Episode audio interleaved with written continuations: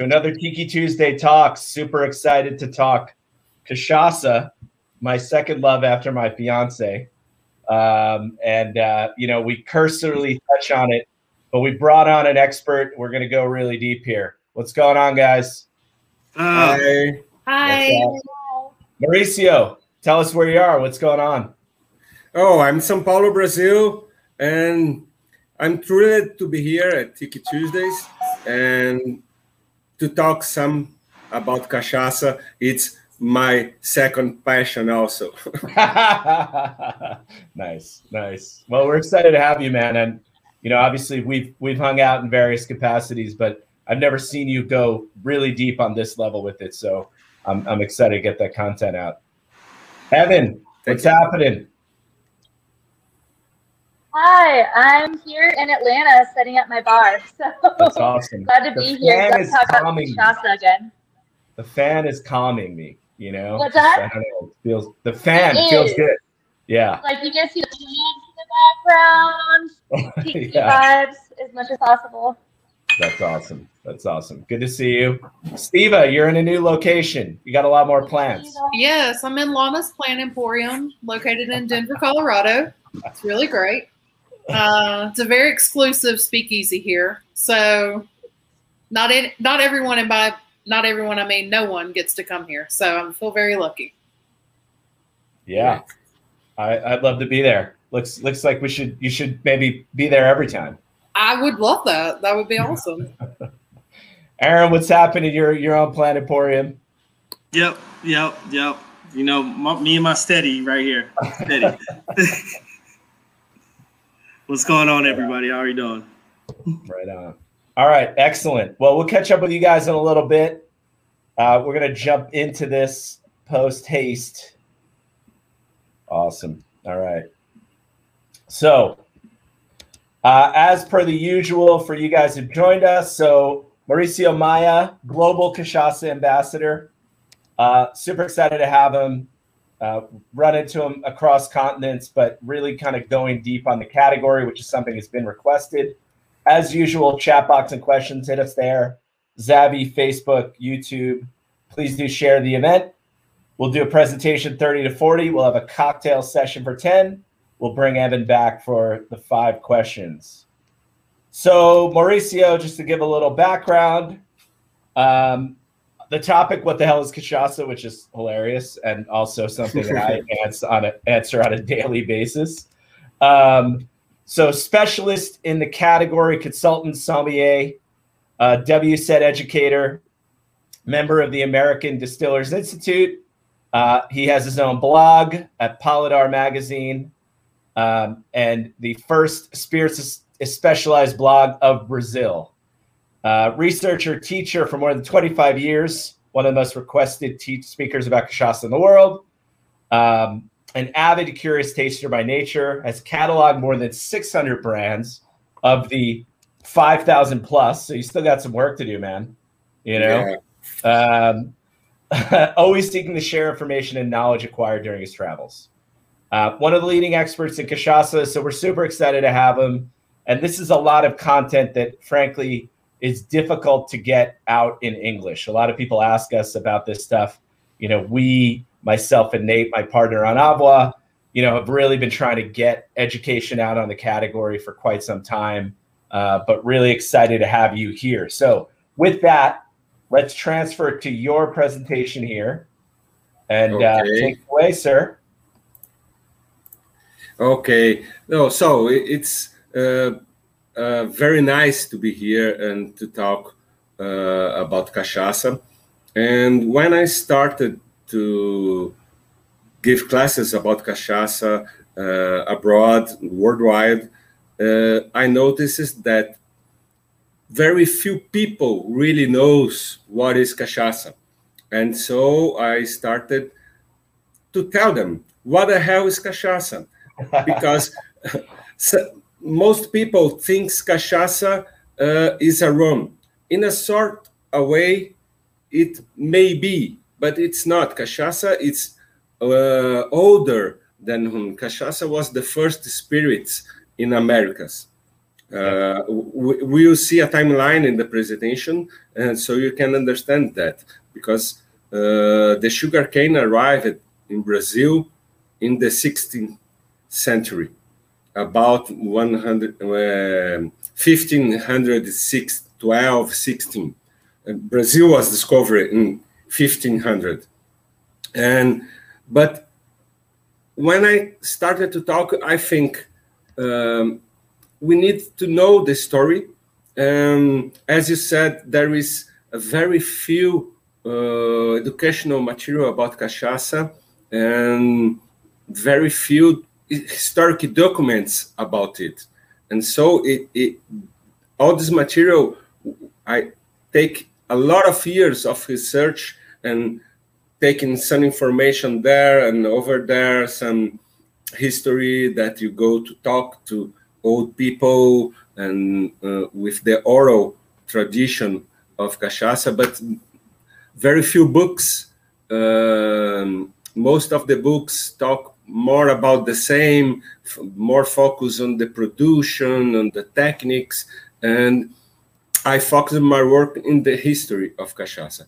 And so that I say, from where it comes and where it does it goes. Um, how, how I see the future of cachaça, how I see the use of cachaça in the modern mixology.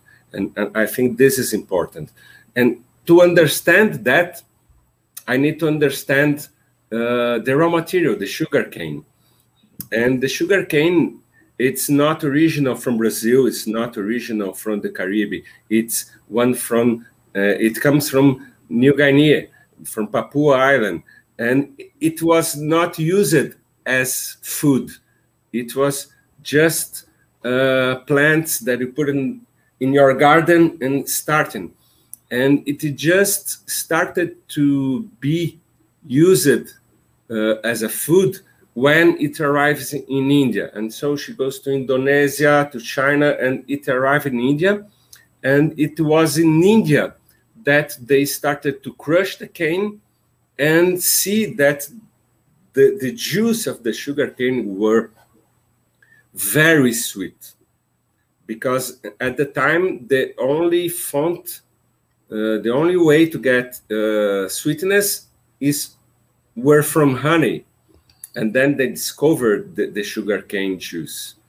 And so uh, the persians comes to india and take the sugar cane and the techniques of making sugar to the middle east.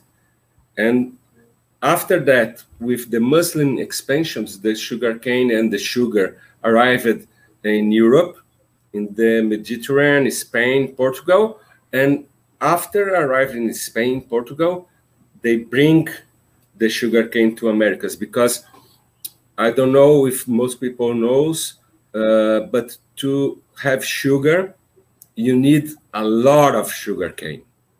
You, you really need a lot of sugar cane, and they was searching to land to plant the sugar cane and make big sugar factories. So they came to Brazil and and started to make it because the sugar was expensive and very hard, and it was only produced in India uh, and in Europe they have a company the Western Indian company that had the monopoly of the commercialization of the sugarcane so only kings and nobles uh, have conditions to, to eat sugar. Just to, to have an idea, uh, one gram of sugar at the time uh, was worth about $300 today. And wow. it's, it's a lot of money. It, it's, yeah. It's a lot of money to, to put five grams of sugar in a coffee. Can you imagine that? It's a lot of money and so they more expensive the, than Starbucks. You think Starbucks is expensive? Yeah, it's it's wow. a, a, a, lot, and so they they saw in the sugar an opportunity to to make a lot of money because uh, Spain and also Portugal they are a little broke at the time, and so they need gold. And they saw an opportunity to, to bring sugar and earn this gold. And so the the first uh, arrival of sugarcane was uh, with Columbus uh, when he ar- arrives in America, and he started to grow sugarcane in the Caribbean at the Dominican Republic. But just a few years later, he finds gold and he finds a lot of silver, and they abandon the plantations.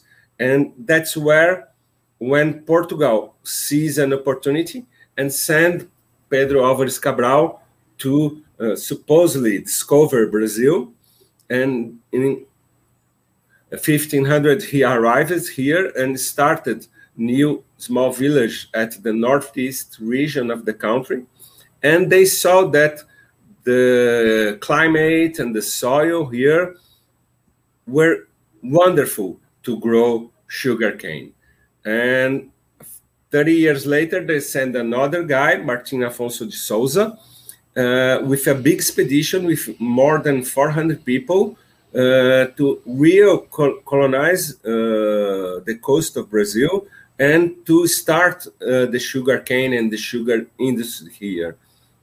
And so the first statement of sugarcane produced in Brazil it was in 1516, uh, 1516 in Itamaracá Island in Pernambuco in the northeast region. And the first export of sugar from Brazil to Portugal was in 1526, uh, 10 years later. But the first real sugar mill in Brazil was Engenho São Jorge dos Erasmos. It's dated from 1532. And it's located in São Vicente. It's the coast, south, south coast of São Paulo state. So it's here near from São Paulo. It's about one hour by car and there are remains and they are studying these remains until today and so i'm talking about the sugar cane and but what about cachaça? At the time they don't have interest in produce cachaça because cachaça is made from the fresh fresh sugarcane juice. And so when you you make cachaça you can't make sugar. And they had all the focus on sugar because remember it costs about $300 a gram and it's a lot of money the first statements of producing cachaça and selling cachaça is just uh, after the 17th century it takes That's a long time really interesting um, so dave wondrich who uh, i'm sure you've encountered in your travels to some degree put together some research for us as well and, and it is so hard to find yeah. a lot of this information, right? It's kind of casually mentioned or there's some remnants, but it, the record keeping wasn't very good, unfortunately. Um, and it, and it's also interesting as well that you know the that cane is is not indigenous to the Western Hemisphere at all, but no. obviously well suited, right? So I think yeah. people think about it that way, but it, it had an interesting journey to get here, right? Um, yeah, long journey. and, yeah.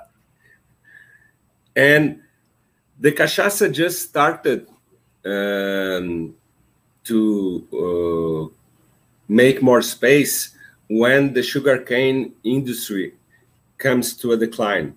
Because in, in 1690, they find gold here in Minas Gerais.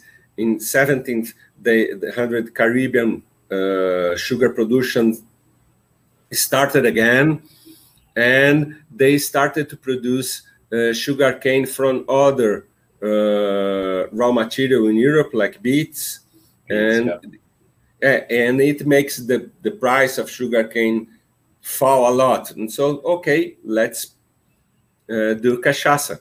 And the cachaça, um, the, it's something historical that we still uh, have a debt to pay because cachaça uh, growth the sugar cane also grows with the slave labor. And we need we have adapted with that a social debt and historic debt and cultural debt to to keep up with them. Um, the, the cachaça was feed for the slaves in the time and started to be attractive for the simple people. And it was cheap for the farmers because Portugal needs us to consume their produce. They, they bring their wine, they bring the bagaceira, uh, they bring the, the Porto to here, but it was very expensive. And cachaça was cheap for the farmers. And so yeah. it the, the consumption of cachaça start to grow. And, and so, it's kind of like a brandy, right? Like a Portuguese brandy, is it? Yeah, yeah. yeah. It's from the bagasse from the grapes uh, after yeah. the, the, wine production. They they made a second fermentation and distill the, mm. this wine. And so this is the timeline that I, I said. Uh, we have the cachaça that started between 1516 uh, and 1532. And after that, we have the pisco. Uh, after that, tequila. And just after that, we have uh, the first documents of rum production because it's, it's something that interesting. Uh, the Dutch uh, occupied part of the, the northeast region, Brazil, in Pernambuco. And what they do in Pernambuco, they plant sugar cane, produce sugar, and produce an spirit based on the molasses of the sugar cane because they will not use the fresh juice. And in 1647, between 1651, there was a, a war here, and the Dutch were expelled from Brazil. And so they can they they run from Brazil and they go to the Caribbean. And what they did in Caribbean, they plant sugar cane, they produce sugar, and they started to produce rum. And and when you see the the dates of the when Brazilians expelled the Dutch from here, and then when they started uh, to produce rum in Caribbean, it's it's it matches yeah, and Mauricio, is it is it Barbados the primary landing spot for them at this time? Oh, yeah. The, the, I think it's the the the Dutch part of the Caribbean, the, the Dutch Caribbean, and and Jamaica also. Yeah, uh, with the English, and I, I think everything started in a period of 10 15 years at yeah. the same time because 10 15 years at this time we were nothing. Sure. Yeah. We're nothing. Today we talk about 10 years oh it's a lot of time. At the at the time it was nothing um, just just the trip uh, the journey between portugal and brazil take three months yeah and yeah. so because that, that there were no no motorboats sure. just just with sales, just depending in the wine, the the wine, and sometimes sometimes they they stay stopped in the middle of the ocean for more than a month. Wow. Yeah. Yeah. So just uh, in the 20th century, uh, 21st now, uh, the cachaça starts uh, I, I can say a new face and have a new image of the the, the in the product. The, the is an example of this. You have an exclusive bottle, a top design bottle, because until now uh, we use reused bottles of uh, beer and plain bottles. Everything used the same bottle, and from 15 years, 20 years to now, they started to, to uh, have more preoccupation with the quality and the design and to really promote cachaça. And we have uh, into 200, 205 the um, Brazilian year in France. It mm-hmm. was just one whole year of cultural activities of the Brazilian culture in France, and cachaça became trendy and become cool. Caipirinha was the drink of the European summer. and just after that, Wallpaper Mag uh, called caipirinha the, the hottest drink of the century. and and in 20, uh, 2012, uh, Brazil and United States signed a commercial settlement with the recognition of the cachaça as an appellation exclusive for the spirit produced in Brazil. Because until now, cachaça in the North American market was Brazilian rum. And in exchange of that, the Brazil recognized bourbon as the exclusive American whiskey. Um, to be called bourbon in Brazil, just the whiskey produced in the United States. And it makes a lot of difference because um, the exportations of cachaça uh, to United States grows a lot after that. So I'm talking about exports and market. Let's see uh, a few numbers because the, the, um, the numbers of cachaça are huge, huge. It's very impressive that we have about uh, 200. Uh, the numbers were misplaced, but 2,000 producers now uh, about in Brazil register uh, in the Ministry of Agriculture because we have uh, more than 20,000 producers, but most of them are irregular and just produce for their own consumption. Uh, Cachaça makes more than 6,000 direct and indirect jobs, and we have a, a capacity of production of 1.2 billion liters a year.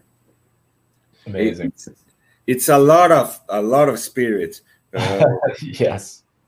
How much of that do you drink on a yearly basis yourself? Oh, a small fraction. I, I, I can say a small fraction.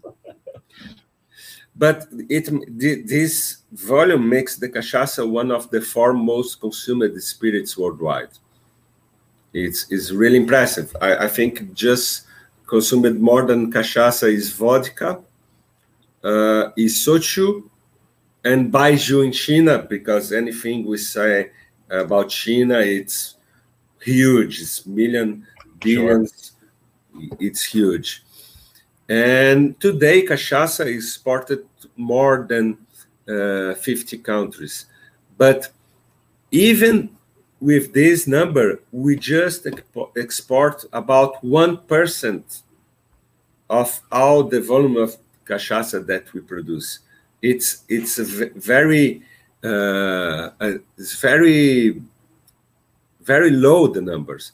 Just to make a comparison, uh, tequila export more than 50% of their production. The Scotch whisk exports almost 18% of the production, and we are struggling to export 1%. We're trying, man. We're trying to yeah. help. We're doing our part. I know that. and so, what made uh, we can see here in the chart in yellow, we have a lot of sugarcane spirits around the world more than cachaça and rum. And what makes cachaça uh, so different and unique? How, it, how, how is it made cachaça? Why it's different? So, uh, the producer of cachaça starts obviously with the sugar cane. All the sugar cane used to produce artisanal cachaça, like Avua's, had a manual cut. And so every single cane is cut uh, by a, an instrument that looks like a machete. It's a machete, cut it by a machete and crushed within 24 hours after the cut. we can't allow the sugarcane uh, wait more than 24 hours uh, to extract the juice. And so we take just the fresh juice of the sugarcane and uh, let them to fermentation. The, the fermentation, obviously, the, you have the yeast that will uh, convert the sugar in ethanol, in alcohol, but some producers still using wild yeast. It's a wild fermentation, and some producers started to use uh, the selected yeast of the their own farm.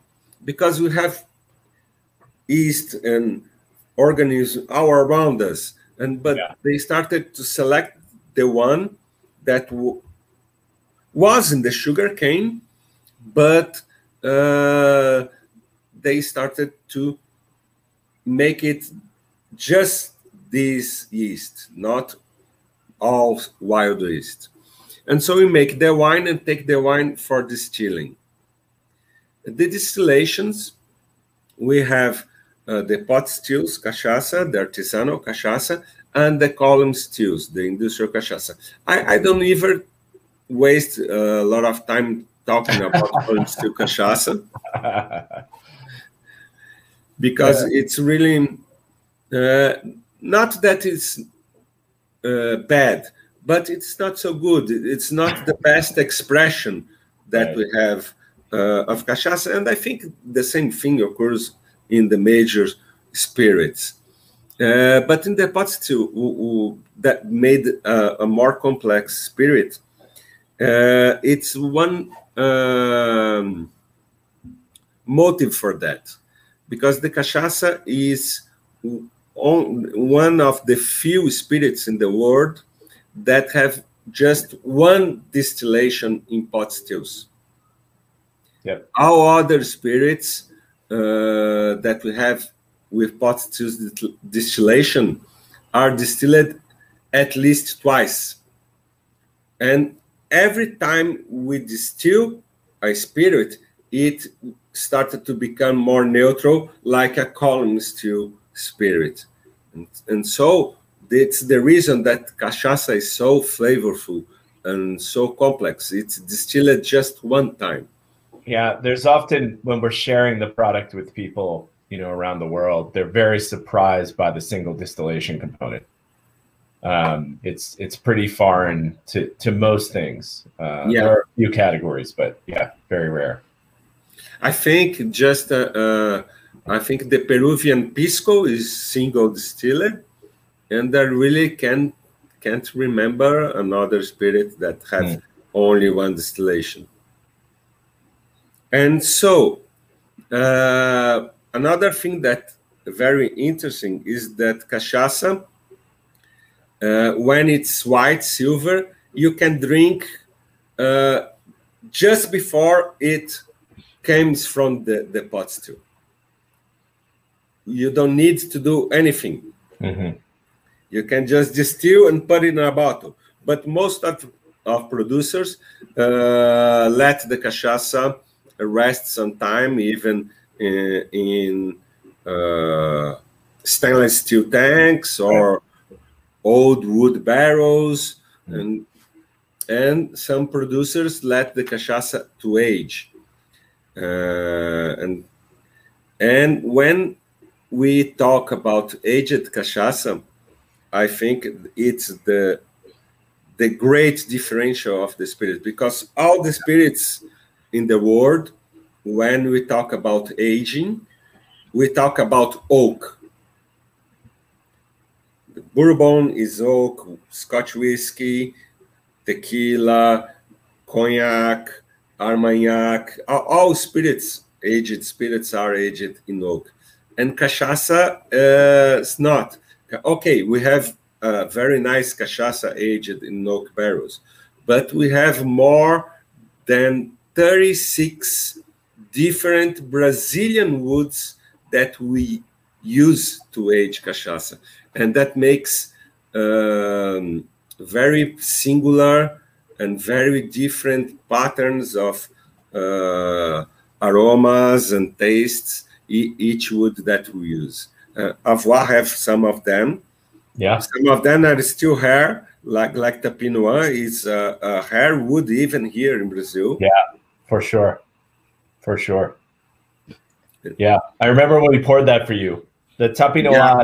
a recommissioned barrel. Our distiller's father used to use it decades ago, and we broke it down and rebuilt it. And it's a really phenomenal, interesting flavor profile. Yeah, we have a Amburana that is already famous. and and Ambura- Amburana it's it's a really uh, nice and easy uh, wood to, to drink. Yeah, it, sure. it has a very uh, comfortable uh, flavor, uh, palette of flavors with cinnamon and clove and other spices. And and it, it, it- it's the, the wonderful thing is it's not added spices at the rest. Right. It is just from the wood, just from the barrel. Exactly. Yeah, it, it it's always amazing to taste someone on Amburana for the first time who's never had it, and they're really just shocked that it's it's simply the wood in the base of of pratas you have there, simply the wood having this amazing impact on flavor. Yeah. And so this is more or less the the the, the images of the, the the organogram of the production. We have the sugar cane, you have the fermented must, the pot stills and the column stills, and we have the a the storage or aging or bottling. It's it's more simple to, to understand that. I think And what's amazing is it's just still such a simple process, right? yeah, You're It's- literally taking the cane, cutting it, pressing it, fermenting and distilling it. Yeah, I, I, I, I, used to say when you the when you cut uh, the first sugar cane, you just start stop uh, when you have the the ready cachaça. The, the, the, process don't stop. We cut within 24 hours. We crush and ferment. After another 24 hours, we take the distillation, and after another three hours, you have the cachaça ready or for bottling or for aging. Yep. It's a non- non-stop production, and, and and the sugarcane harvest here in Brazil uh, take about five to six months. It started uh, last May, and we, it will occur until no, September, October. Yep. Some regions uh, uh, have a delay. They started in June and go through December, but it's about five to six months the harvest. Yep. And uh, we have a regulation here uh, to age the sugar cane. Uh, and, and this regulation is confused even for Brazilians. It's hard. It's hard uh, uh, to to to explain how I can call a cachaça aged if I I can use fifty percent of cachaça that's not aged right. Right. to make a to make a cut. Uh, we are in a process to change this regulation uh, to make it more simple uh, because everything that is more simple it's uh, better understandable by the market and better controlled. Yeah. For us, we we only have aged or not aged. We don't do blend. And and I think for the market outside of Brazil, it's a very confusing concept. Yeah, to have a portion with age and a portion with not blended together, it's a it's a little it's a little bit confusing. yeah, I Yeah. think so. Yeah. And the most important, that cachaça is only made of the fresh sugarcane juice, and cachaça is just made in Brazil. You will never uh, heard about uh, cachaça distilled in Germany. It don't, don't exist. Mm. It's just made from the fresh sugarcane juice and just made in Brazil. It's I think it, that it's the most important thing to to to how can I say to keep talking. Yep. So we have the the distillations uh, in pot stills. Uh, as you said, Pete, it's a very simple uh, process, and when distilling, we have the, the three fraction separations, uh, as we had in other spirits too, with the heads, the hearts, and the tails. And that's important because we just use the heart of the spirit, and that's what makes uh, so fragrant, so uh, complex, and how can I say, so good in the the in the day after. for sure. So we, yeah, we have a lot of um, substance in the heads and tails that we need to take it off uh, the production, take off from the, the the distilling, and it's easy to do because each uh, substance we know uh, at what temperature it boils, and so when the the, the process in at that temperature, you just take it off because we know that with five, uh, 65 degrees we have the methanol. And so when the cachaça is distilling at 55 degrees we just take it off. So it's this more of the same. And it's an example and when you are controlling the temperature and the, the alcohol volume we have the separations here. In the small uh, temp we have the, the heads and tails, and in the large one we have the heads, uh, the hearts. And so we have the the aging of the, that we can make in 200 liters barrels, or in stainless steel tanks, or even uh, we can use. Uh, very large, very huge barrels of more than 50,000 liters, 10,000 liters, almost times sometimes more than 30,000 liters. They are very huge barrels. Mm-hmm. And, yep. and, and here you can see all the Brazilian woods that we use to age cachaça. And it's interesting to know that uh, some woods have three, four, even five different names that uh, varies in, in the, the um, with the region of the country. Can you you take here balsamo? Balsamo, uh, it's in some regions uh, like the south of the country is called cabriúva. Yeah. And and but it's the same wood. And then even even nuances between types of amburana, for example, that yield a yeah. profile. It's amazing, huh?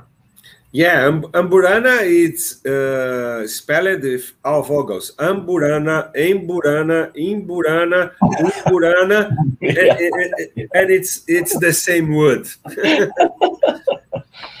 There's actually a question, Mauricio. Uh, so for two two different things. One is are the varietals of sugarcane used to produce cachaça the same or different from those used to make rum in the Caribbean? Uh, nowadays, it's different um, because all the species, uh, very few producers here in Brazil still uh, working with indigenous sugarcane. Uh, they they started to cross over two or right. three species and, Such, and yeah. to have more production, to have um, a more resistant uh, sugar cane for plagues and fungus. Um, because one thing we, we, we need to, to, to talk that the process of the production of the cachaça is almost organic because yeah. the the um, they don't use uh, chemicals in the sugarcane fields. It's just natural uh, plague control, uh, natural uh, fumigation, and they don't use chemicals. And and so they started to cross uh, the varieties to have a more resistant sugar cane. Yep.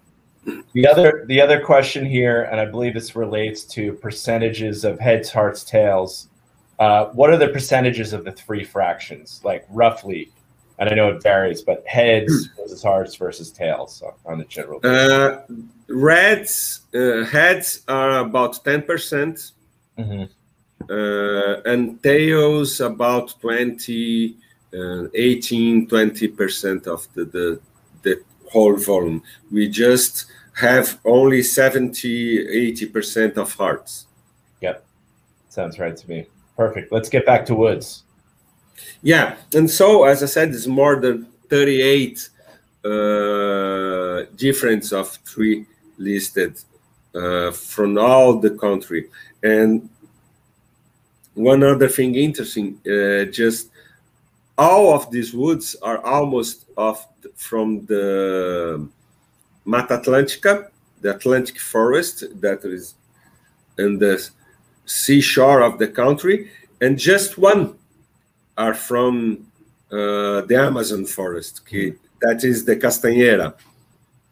Yeah, But That's we know, good, that's a good point to make to people who are asking about those those types of Yeah. elements. Yeah. uh, some some uh, species of these trees are protected, and so who had the barrel had, uh, but you can't find it anymore in the markets like the Pinot Noir. You, you don't find it anymore to buy because the, the this tree is protected. Yeah.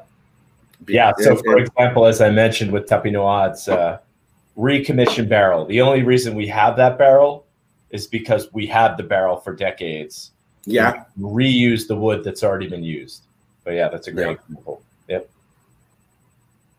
and we start to, to look for um, the producers that they they need uh, just to use legal wood from reforestation or for plantations that This is they- a great chart. I haven't seen this, and I was I, my gut was that oak Carvalho in this example was the was the the biggest, and then I was Yeah. Bron and Balsamo.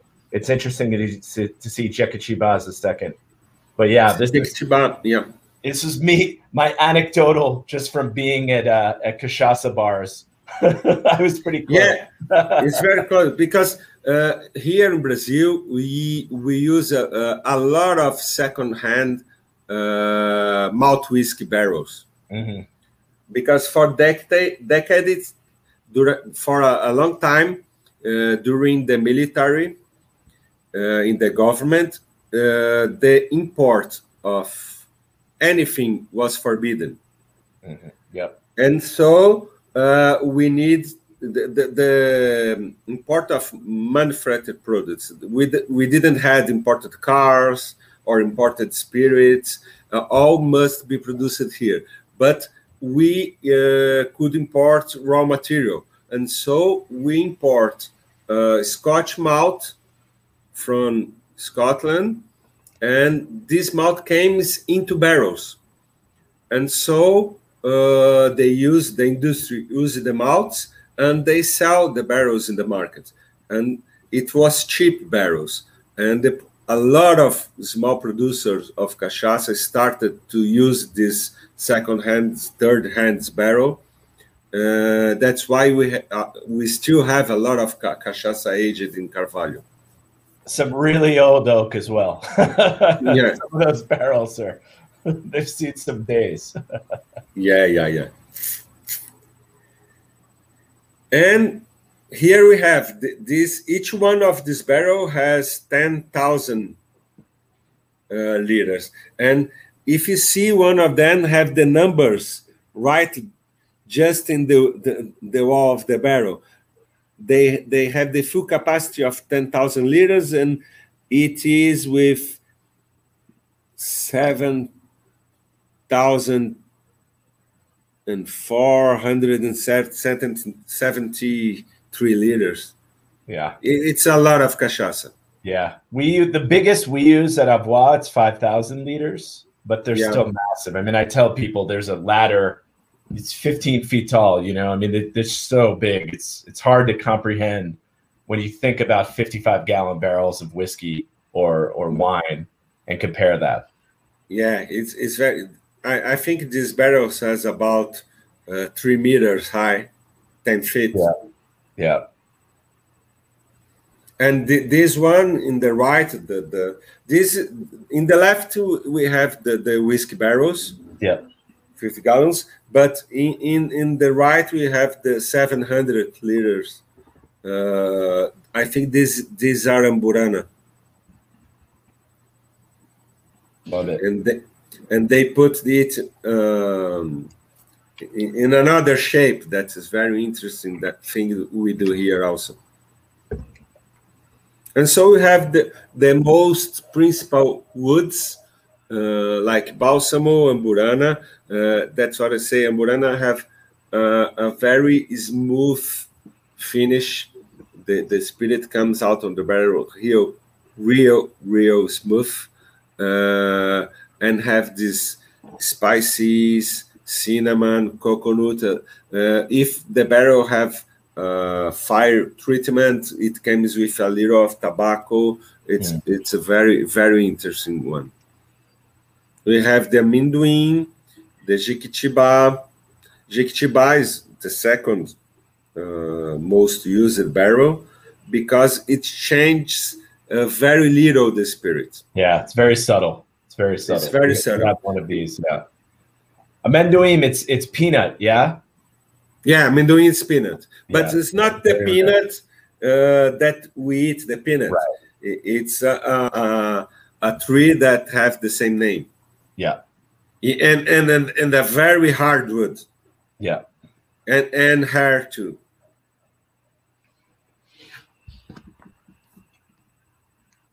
And so we, we have uh, these uh, flavor charts with uh, toasted in brown and uh, untoasted barrels in green. And you, see that uh, an untoasted amburana have a lot of vanilla. When you toast it, it comes from less than than the half uh, intensity of flavors. And in other hand, we increase the nuts mm. in, when you use fire to toast the barrels. And yeah. Each occurs in all woods, the difference in between untoasted and toasted barrels. Yeah, we, and, we don't we don't toast our native wood barrels, only the oak. Yeah, because uh, it was one thing that we started about uh, 15, 10 to 15 years, uh, because we don't don't have the culture to, to toast the barrels also, the, the Brazilian woods. Yeah. And so it's a, a, a little aroma wheel, but this one is in Portuguese, unfortunately. But it was a good idea to translate that. For sure. And for the last and not least, we have uh, um, what we call regionalism. But in the beverage industry sense, it's like terroir because uh, we have very different uh, climates, conditions, types of soil in each region of the country, and all these these factors makes a different cachaça. Uh, I, I used to say, if you have two cachaças, you will never had two equal cachaças yeah. because each cachaça is different from one another. Even even a couple hours away from where we produce in Rio State, it's different. The unaged cachaça, it's amazing. It's really amazing. Yeah, and in Brazil we have uh, some official uh, regions that have uh, DOC, uh, a controlled uh, origin. That was Paraty in Rio de Janeiro, Abaíra, a Bahia in Bahia, uh, Salinas in Minas Gerais, and Rio Grande do Sul that is in process. It's non-official yet, and the, the countryside of São Paulo that's also non-official yet, uh, like a DOC of cachaça. So we have the Rio de Janeiro region where uh, Avua is produced. We have the, the climate is tropical with summer rains, and so in the summer is very hot, uh, but in the winter is not very cold, and so we we, we don't have a, a, a, a huge distinction, thermal distinction between the seasons. So we have Abaíra in Bahia, Salinas in Minas Gerais, that it's almost in, in Bahia. It's more uh, close to Bahia than to, to Rio and Sao Paulo. And the south uh, region of the, the, the, country in Rio Grande do Sul, that where uh, I think it's the only region in the country where you have real cold. Yeah, that's right. And how does that impact the cachaça? Mm. Uh, it's they use it to have uh, some techniques to control the fermentation mm. because it, if it's too cold, uh, the yeast don't Dark work. Yeah, yeah, don't act, and if it's too hot, they die. Yeah, and so they need to to to have a temperature control in the fermentation to have all running well and don't have any contamination. And the São Paulo, that today is the biggest uh, producer of cachaça, unfortunately, of industrial ones. Mm-hmm. yep. So that's all about cachaça uh, uh, for history and regions. Uh, here's another question, a technical one on distillation. Given pot single distillation is 90 proof pushing up against full proof of the still, or might we expect to see 100 proof and up at some point? No, uh, the average um, proof of the the the cachaça in the single distillation it's about 56 percent of volume of alcohol. Uh, with some modern uh, pot stills, we can reach about 60. Yeah. In, one single distillation. Yeah. So for us, uh, our still strength, which is actually right here, it's uh, it's 90 proof. This is the maximum we can produce at at Da Quinta, where our, our master yeah, yeah. That's the maximum we we could produce. That said, there are others that I've seen uh, that are over 50% for sure, right? Um, and so, yeah, I mean, I've seen I've seen some of that. Yeah, with 50 um, percent uh, of alcohol, 52 uh, is the I think is the safe uh, graduation. We can go even more than that, but to have uh, 65%, we the producer will need to allow some heads to go yeah, right in, in the final distillation, and that's is not so good. Right, correct. Uh, another question here. Aside from the name and place of production, please give your opinion on the differences between Cachaça and Clairin from Haiti. Mm. One of the most uh, difference, I think, is the fermentation. Yeah. Uh, the fermentation of cachaça, as I said, it takes in the maximum uh, 24 hours. Uh, the average is 18 hours. And the clairins uh, takes two or three days to ferment. And when you take so long time to ferment, you allow uh, other microbes to get it in the must and to take some uh, action and produce some elements that will change the final flavor of the spirit. Uh, I can't say if it's uh, bad or good, but it's different. Different. Yeah, I think that's a good way to Yeah. describe it for sure. Um, a question here: How similar is cachaças gauchas to the cañas in Argentina and Paraguay? Mm. The caña uh, in Argentina and Paraguay, uh, they are uh, with a little less, and the aguardiente in Colombia also, uh, it's with about 25, 22% of alcohol. So Uh, much lower. Yeah, yeah, much lower. they are they're very much slower. Great. Well, it's been amazing, man. I'm going to show a video, if you don't mind, to give a little context for Avua. So Okay. I can get this going here.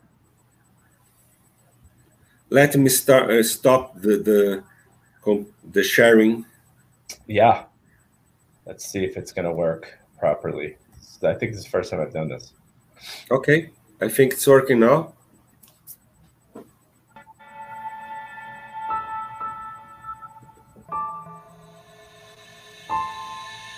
My friend Martin Cate always says sugarcane is the magical grass.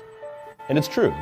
It can be something that you can have food out of or drinks out of. It's something you can give to animals. It's something, it has so many uses. So cachaça is made from fresh pressed, cut, fermented, and distilled cane. Cachaça itself is earthier, it's drier, it has very much a sense of place. And the process is so historical and been done this way for so long. Cachaça is one of the earliest spirits in the New World, maybe the earliest. It's very impressive to have this process and still be able to produce decent quantities with great quality. The beauty is in the simplicity, I think. Mineral water flows down and powers a water wheel that powers the crusher that churns the cane.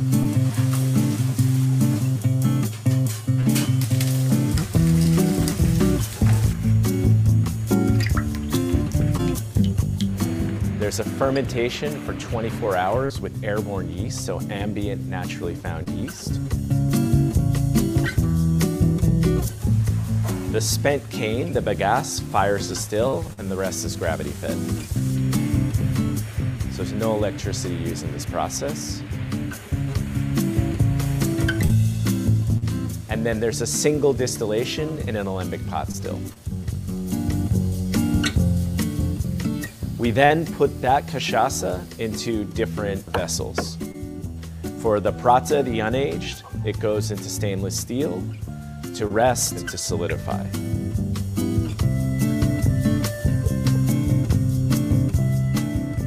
If you go to the area where Avua is made, it's in a massive forest with thousands and thousands of different species of plants. And many of them they've used for hundreds of years at this point to age this spirit in. And so today there's 30 different types of woods they use to age cachaça. And they taste so different. Cachaça is aged in 30 plus types of wood. So we have French oak, which was kind of the first type, but then many native woods that we work with, including Amburana, Balsamo, Jequitibá Rosa, and Tapinoã. And these barrels have really unique flavor profiles to them. They are larger, 3,000, 5,000 liter barrels with no toasting or charring. So they impart this truly unique flavor to the cachaça. The woods give a sense of place which is unique. Some of these trees, which make the barrels, which have the distillate, which go into someone's glass, have historically come from the farm where they produce Avua. So when you start to taste through these things, that to me is the magical world of cachaça.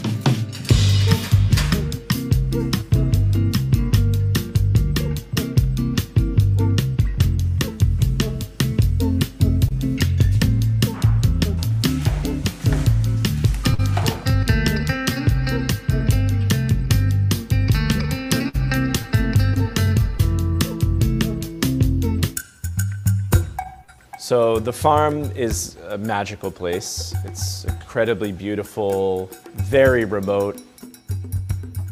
Joining us on this trip are a few key bartenders, bar directors, or owners uh, of some places in the US, and then some rum enthusiasts.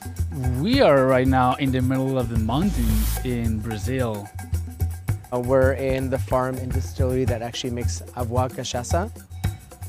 What's nice to see in a real proper artisanal cachaça setup is that techniques were created hundreds and hundreds of years ago that are actually just as smart and logical today. For example, just designing your distillery to take as much advantage of gravity as possible. Cane press on the highest level, fermentation on the next level down, distillation on the next level down, so you're minimizing energy usage. Start by tasting it neat. Enjoy it because it really helps capture the essence of the raw material. It really captures the wonderful vibrancy and grassiness and fresh, fresh sweetness of sugarcane. And I think cachaça brings that. It brings like this green earthiness terroir to to a spirit that is something new and I think at this time in an age is something that's really exciting. We really like to think about each mark as different. So the Prata versus the Amburana versus the Balsamo, they express themselves so differently in cocktails. I really like to have people try them in classic cocktails. A Prata with a Negroni is an unexpected but really interesting profile. Amburana in a Manhattan. Again, it works, but it plays differently. Balsamo in a last word or a gin style cocktail. So our mission is encouraging people to think beyond this one drink that everyone knows, to start by playing with classics and go from there, and to really understand how it can perform. I definitely see the cachaça as, as a key component on cocktails when it comes to complexity, depth, and uh, all different notes. Also in exploring all the different notes, like the Amburana is probably one of the products that we use the most. It's this indigenous wood uh, from Brazil that has almost like a dusty, cinnamony, slightly vanilla quality to it. It's almost like a cocktail in a glass. And getting that experience as if you're on the farm in Carmo in Rio de Janeiro, like just eating a piece of cane. And that's something that, yeah, it, you might be sitting in New York, you might be sitting in Chicago, you might be sitting in Mitte in Berlin, and you're gonna have the same experience. This magic grass in one little dose. And help express what this little slice of Brazilianness, of Brasilidade for the world.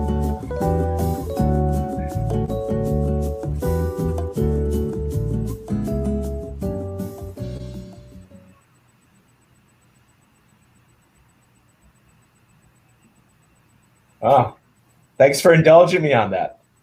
It's a very a very nice place, very beautiful region. Yeah, where is the farming situation? For sure, for sure. Um, yeah, I'm really always happy to show that because I think it's just it's nice. It's great to hear the context, but it's also really nice to just see it, see how beautiful it is. These places, right? So, just really quickly, I know there's some more questions, which is great. Love the questions, guys.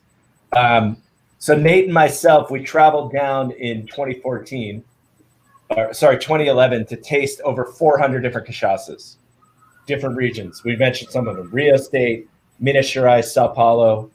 We snuck 50 bottles back in a suitcase. 47 made it. We blind tasted those with bartender friends in New York, where we were based at the time, and we fell in love with this one, which is produced by Katia Espírito Santo, who's our master distiller. Uh, you saw her in the video. Everything is produced there. All the cane is grown on the farm. I'll, I'll, go a bit into the process really quick. I think you saw it, but cane is cut and pressed within 12 hours. Um, spring water flows down. It powers that water wheel that powers the crusher. The spent cane fires the still, and the rest is gravity fed. So um, nothing else there.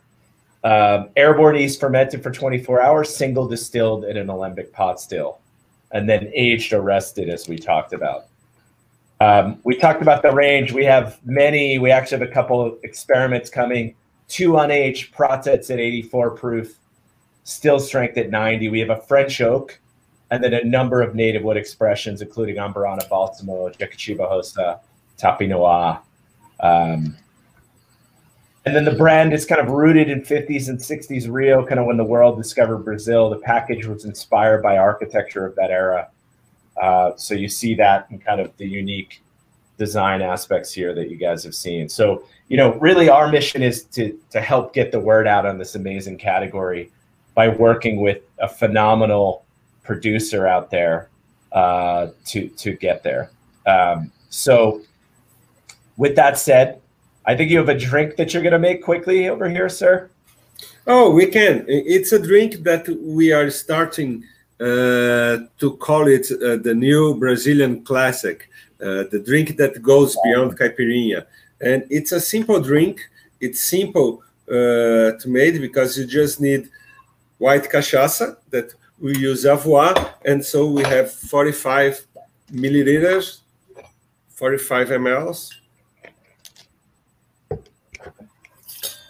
And so we have uh, 25 of simple syrup.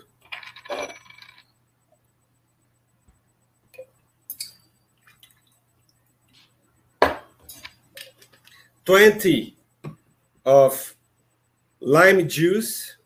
I just put direct, that's only 20 here. And we use seven milliliters of uh, Fernet Branca. Lovely. And a lot of ice.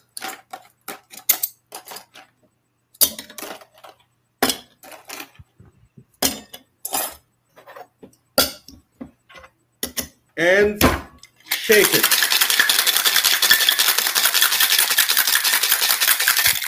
Yeah. And I'm using uh, old-fashioned glass. Yep. And just pour it.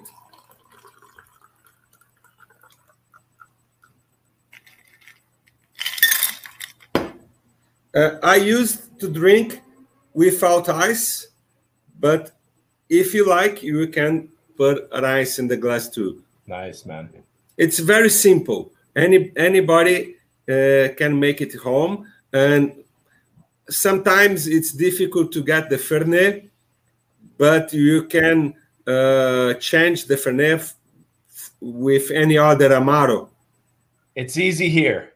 It's yeah. easy here in the US and Europe, I'm sure. So that's amazing, man. I can't wait to have one. I'll have to make one later. Uh, stick with us. We're going to go to our questions uh, with the Tiki alumni. Evan, we're going to pop her on. I know she needs to get to work. And then we have a few more for you, Mauricio. So we'll be right back. Great. All right. Hello. All right. Hi, I'm walking around my restaurant. Sorry. You're good. You're good. We're just going to go hard hitting with these questions. All right. Cool. Describe Wildwood. Describe Wildwood. Ooh. Wildwood is like if the 1950s has been updated with a tiki flair, pretty much. there you go. Nice. Nice. Favorite Tiki by the Sea memory? Ooh, I have two. Uh, it's when we all went to the boardwalk and uh, I got to shoot things at um, on the water. That was fun. That and uh, the pool party on the last day. That was really fun. The weather was gorgeous. Nice. Um, weirdest experience in Wildwood. Weirdest. Weirdest. I'd say I know I've seen it before, but the monkey shoulder uh, cement mixer always throws me off. it's so huge. Yeah, that's fair. That's fair. That is pretty weird. Favorite meal not made by my dad. Ooh. I don't. None of them? I don't think your dad made really good food. Still gotta give it to him. All right, what's going on in Atlanta? Probably Tell some us. of the best food I've had in a while. Uh, so my restaurant is called uh, Watchman's, and uh, we just got rated one of the top bars by Esquire. So we've been picking up, super busy. Uh, thank you. Getting back to kind of almost normal on uh, like our rum selection, cachaça selection, and all that. Um,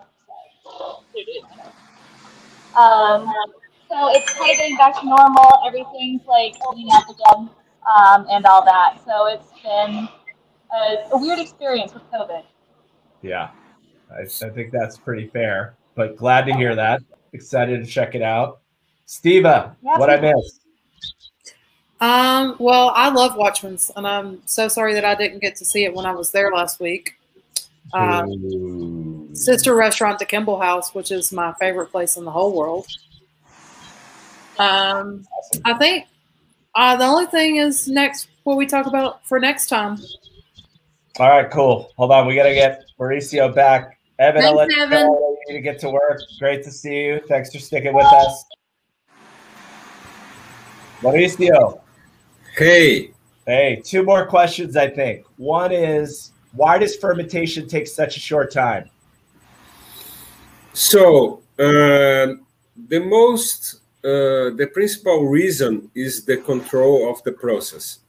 Uh, even if it's wild fermentation, uh, the producers use it to have a pure, uh, filtered sugarcane juice. Uh, when you see with the decantation and and this juice is very rich in sugar. And so uh, we have um, how can i say perfect conditions with the, the juice and the ambient that is all isolated. We don't have windows. We don't have Uh, any insects in the in the in the fermentation room it's very controlled and so the, sh- the yeast just to go there eat the sugar and sleep Get to business and get out. There you go. and get out. And so it's very, very, very quickly. Perfect. One last question here. What is the influence of terroir in the different cachaça regions? Oh, it, it's a lot of difference. Yeah. Because I was in Avua, you are in the mountains. You are in uh, uh, medium to high altitude in the farm. And it's different from the sugar cane that grows there. Uh, even if I take the same species and plant it here in São Paulo, uh, it will be different 100%. because the soil is different, the climate is different, uh, the the yeast will be different because Yeah, use the uh, example of uh, Paraty a lot, actually, because it's so dry with a lot of minerality. It's right by the coast. It's Yeah. so different from more inland produced cachaça. So the, the cachaças from Paraíba in the north northeast region, they are very tougher cachaça because the region is dry and tough, uh, very hot. The soil is very dry and poor, and so the the sugar cane suffers a lot. but and so the, the acidity in the cachaça is a little higher than a cachaça from Rio de Janeiro, for instance. And th- this kind of in- influence we had it. Yeah. What's up? You got a question? Yeah, no, I mean, this was a fantastic, fantastic seminar. But my question is, do they practice blending of different like strands of sugarcane juice to create a cachaça blend? Uh, it's not, it's common. Uh, some producers uh, use more than one uh, sugarcane variety to to extend the harvest because we have species that uh, they will harvest in the initial of the, the harvest. Some species they will cut in the middle season, and some species they will extend they will extend the cut for the end of the season. But uh, normally they don't mix the the species for uh, the to fermentation. They just mix the final spirit of each of one fermentation. That's correct. That that's what we do with Avua's. We have five types of cane, and they're Mhm. harvested and they're planted in different places and harvested at different times through the cycle for kind of maximum yield. on that. Um, but yeah, that it is very much a common practice. But but we still distill them only individually, Yeah. right? So they don't end up getting blended in the end. Uh, one more question because we have you. What's your take on on toasting and charring?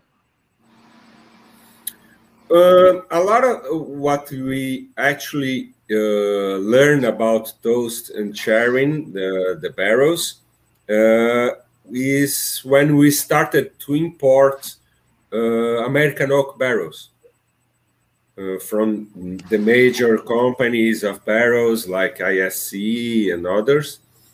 And I think that some woods have a very interesting profile when you toast it. Amburana is one of them.